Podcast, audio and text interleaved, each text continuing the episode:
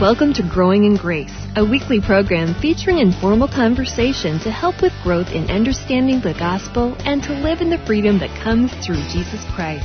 And now, here's the hosts of Growing in Grace, Mike Kapler and Joel Brzezinski.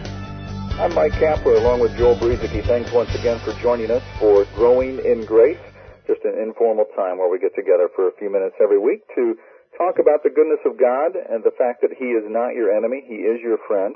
Even when things are really difficult and you're going through hard times, God will help you through it. He understands what you're going through. He knows your pains. He knows your hurts. He loves you the way you are. And we just love being able to talk about this gospel that we hear so much about, and yet there's so much more to understand. And hopefully we can maybe throw out a nugget or two here in the next 15 minutes that will help you as you continue to grow in the grace and knowledge of our Lord and Savior, Jesus Christ. Well, I like where you're coming from, talking about, having a friend. And how awful would it be to go through this life thinking that God isn't your friend? I mean, the one who created us in His own image, that He's simply up there looking down on us and waiting for us to get it right, and then maybe He'll draw close to us. But the Bible, the New Covenant, paints a whole different picture of God, and that Jesus says that He calls us His friend. We're His friend. We're His brother. He's for us. He's not against us. There's so many good things that we can glean from what Jesus told us about the Father, from what Paul told us about God, from what the whole Bible as a whole tells us about the love story of God. It really, truly is a love story. God created us for many reasons, but fellowship.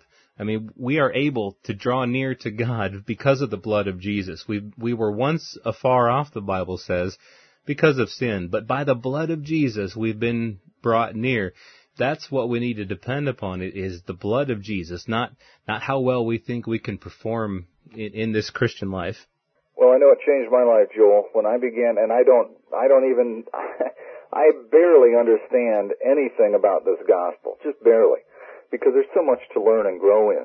But what little I did begin to understand, probably about 10 years ago, was that in spite of my shortcomings, my failures, my inability to do what's right sometimes, in spite of all the times that I always seem to fall short, when I came to the realization that regardless of all of that, God still thinks the same of me. And that is good, by the way, the stuff that Joel was just talking about. God loves me, and it never changes in spite of myself, that He just loves me because of who I am, and that He paid the price for my eternity, just because He loved me that much. I mean, I was so hung up on my performance, even after I came to faith as a young child. It was so frustrating, though, because I would never got to the place where I thought I should be, and that always made me wonder how God really thought of me. Well, once I came to the realization that God thinks very highly of me, and that's never going to change, I can never do anything to take that love away, then my life just changed, and I just can't stop talking about it. Well, we tell people that in order to come to Christ, in order to be saved, you don't have to do anything. It's all a gift. It's all a free gift. God has sent His Son Jesus Christ to die on the cross for you. You can be saved by simply believing in Jesus Christ. And the moment they get saved, then you put this list in front of them of all the things they're supposed to do. They're supposed to start getting things right. You're supposed to live this way, not live that way. You're supposed to do this. You're not supposed to do that. You can do this. You can't do that. I mean, it's just a total contrast from the way we tried to get them into the kingdom. We tell them it's free. And then we tell them, man, now that you're in Christ, you better just watch yourself. And it doesn't make any sense. I mean, it would be like bait and switch, or switch and bait, whatever that's called, that, you come to Christ one way, but now that you're here, oh man, we've got you. Well, and I think, Joel, that, I did that. I could lead people to Christ. I was pretty good at it. It almost like it was a sales sort of thing. It's free. All you have to do is say this prayer. And I could lead people to Christ, and I did, and that was good. But I led them in a way that I got led to Christ. Isn't it funny how that works? I'm a pretty good learner. And I learned from somebody who led me to the Lord that way, which was good. That's how I came to Christ. They gave me the list afterward, too, and told me all these little things that just brought me under bondage for many, many years. Yes, I was walking with the Lord, and I grew with him, and I was in a relationship with him. But, boy, there were all these areas that I just sometimes felt so miserable because I just wasn't living up to even the standard that I had set for myself, let alone the standard that I thought God had set for me. Yeah. And the good news is here is that it's for freedom that Christ has set us free. He set us free so that once we come to him, his yoke is easy, his burden is light. And, you know, trying to walk in that might not be so easy because we're so used to trying to keep it all up all by ourselves, to maintain good works by ourselves. We might be used to that kind of a lifestyle. And so that kind of goes against the grain of the truth in that his yoke is easy and his burden is light, but it's for freedom that Christ has set us free. But I guess we should maybe get into a little bit of what we came here for, at least for today. We've been kind of looking in Ephesians and spending quite a bit of time in there. No real reason, just that we were looking in here, Mike and I, a few weeks ago, and we thought, man, this is some good stuff to talk about. So let's just chat about this a little bit during our Growing in Grace program. And I think this is our fourth program on this, and we've only gotten up to I think the maybe verse 15, 16, 17 or so, but the first chapter. Yeah, Joel, there's a lady listening right now that has a roast in the oven. We've got to get through this evening. The old missus, huh? Well, somebody out there's got to have a roast in the oven. We're taking too long here. I got you. I understand what you're saying. For those of you pastors out there listening, don't take any offense to that. Well, I think we started out last week, Joel, or we finished, I should say, around verse 15 and 16, where Paul was talking about how he didn't cease to give thanks for you, making mention of you in my prayers, writing to the Ephesians there, and we started talking about prayer just a little bit. I don't know about you, but I know in my prayer life, I hope that I can get into the place where when I'm communing with God in prayer, that I will talk to him just like I'm talking to you, or just like I talk to some of my other friends or family or just regular people, because I can't really fool God anyway. I can't start talking King James and acting like I'm all holy and righteous.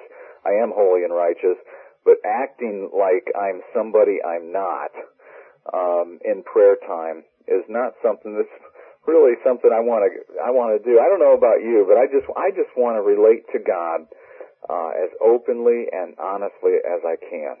I like what you're saying because it's true. There's no fooling God. There's no like you say, trying to act a certain way, and then it's like it's going to get past him. Like he's going to say, oh, yeah, I got it, okay.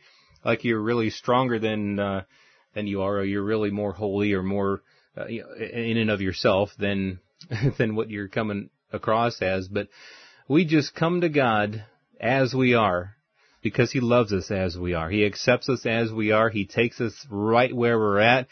And in fact, if we do try to be, prideful or boastful in coming to God, how in the world is he really going to help us to grow if we're not honest with where we're at? And so I think there's just a great freedom in that, to come to God saying, God, here is where I'm at. I've been dealing with this situation for a long time. I don't know how to make it work. I don't know how to make this happen. God, here I am. I just throw myself at your feet because you are God. You're the one whose spirit is in me. You're the one who's strong. I'm the one who, in and of myself, I'm weak.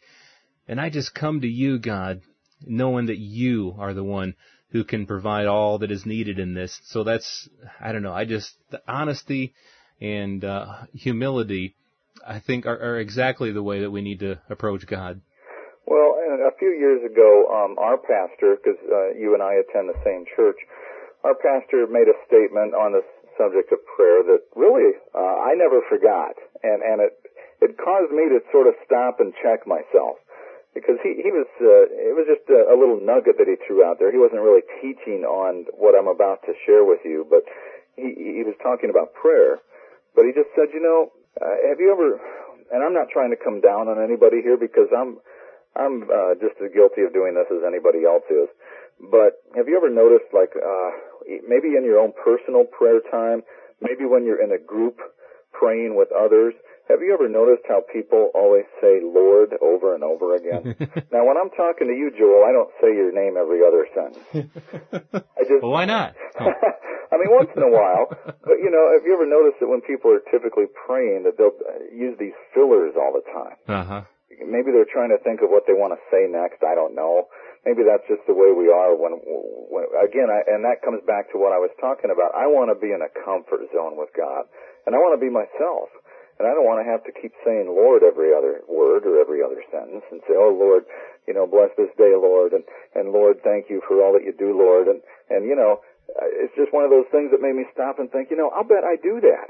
When our pastor just mentioned, you know, we throw these fillers out there, and he was just trying to encourage us to talk with God just like you would with anybody else. Right, and I've felt the same thing in various small group settings. And one thing I like to do is when we do kind of come together in prayers is to just be quiet, you know, at least whether it's for a minute or 5 minutes or whatever, and just maybe get into an attitude of prayer, maybe, I mean, or just maybe listen, just sit there and listen and just know, you know, be still. And know that He's God, and I think in so many small group types of settings, it's almost as if, you know, people like just expect like, oh, I guess we're supposed to be saying something, and so in a lot of settings, I haven't really been able to experience that, and so I try to just be quiet and listen, and hopefully that'll rub off on some people. I don't know, but it is that relationship. Joel, you and I have spent years in radio broadcasting, and we were taught not to have any dead air. And I wonder if that's part of our problem sometimes when we're with in communion with God through prayer. Sometimes we're just afraid of dead air. So we always got to try and have something filled in there. But you're right.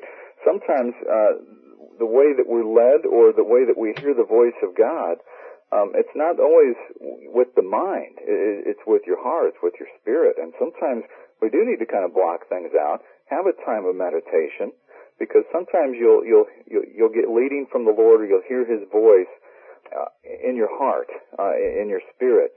He'll speak to you that way, and you kind of have to have the ears of your spirit tuned in, because there are so many things that can clutter the mind. Well, Mike, I just want to tell you, Mike, that it's time to end here, Mike. Mike, our time is running out, and Mike, I hope you'll be with me again next time.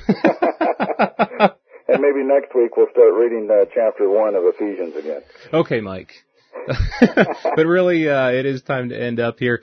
This is Growing in Grace. Now, we'd invite you to get a hold of us. I've got a website called graceroots.org. And you can check some things out there. I've even started a blog. I've started blogging. You can check that out all at graceroots.org. Get a hold of us through that if you want to. And I'm Joel Brzezinski, Mike Kapler with me. Oh, hey, Joel. Yeah. When you're done talking to me, could you say amen so I know you're finished? Amen. Amen. Oh, I think that's it, because the music is just about to end and Amy's about to start talking here.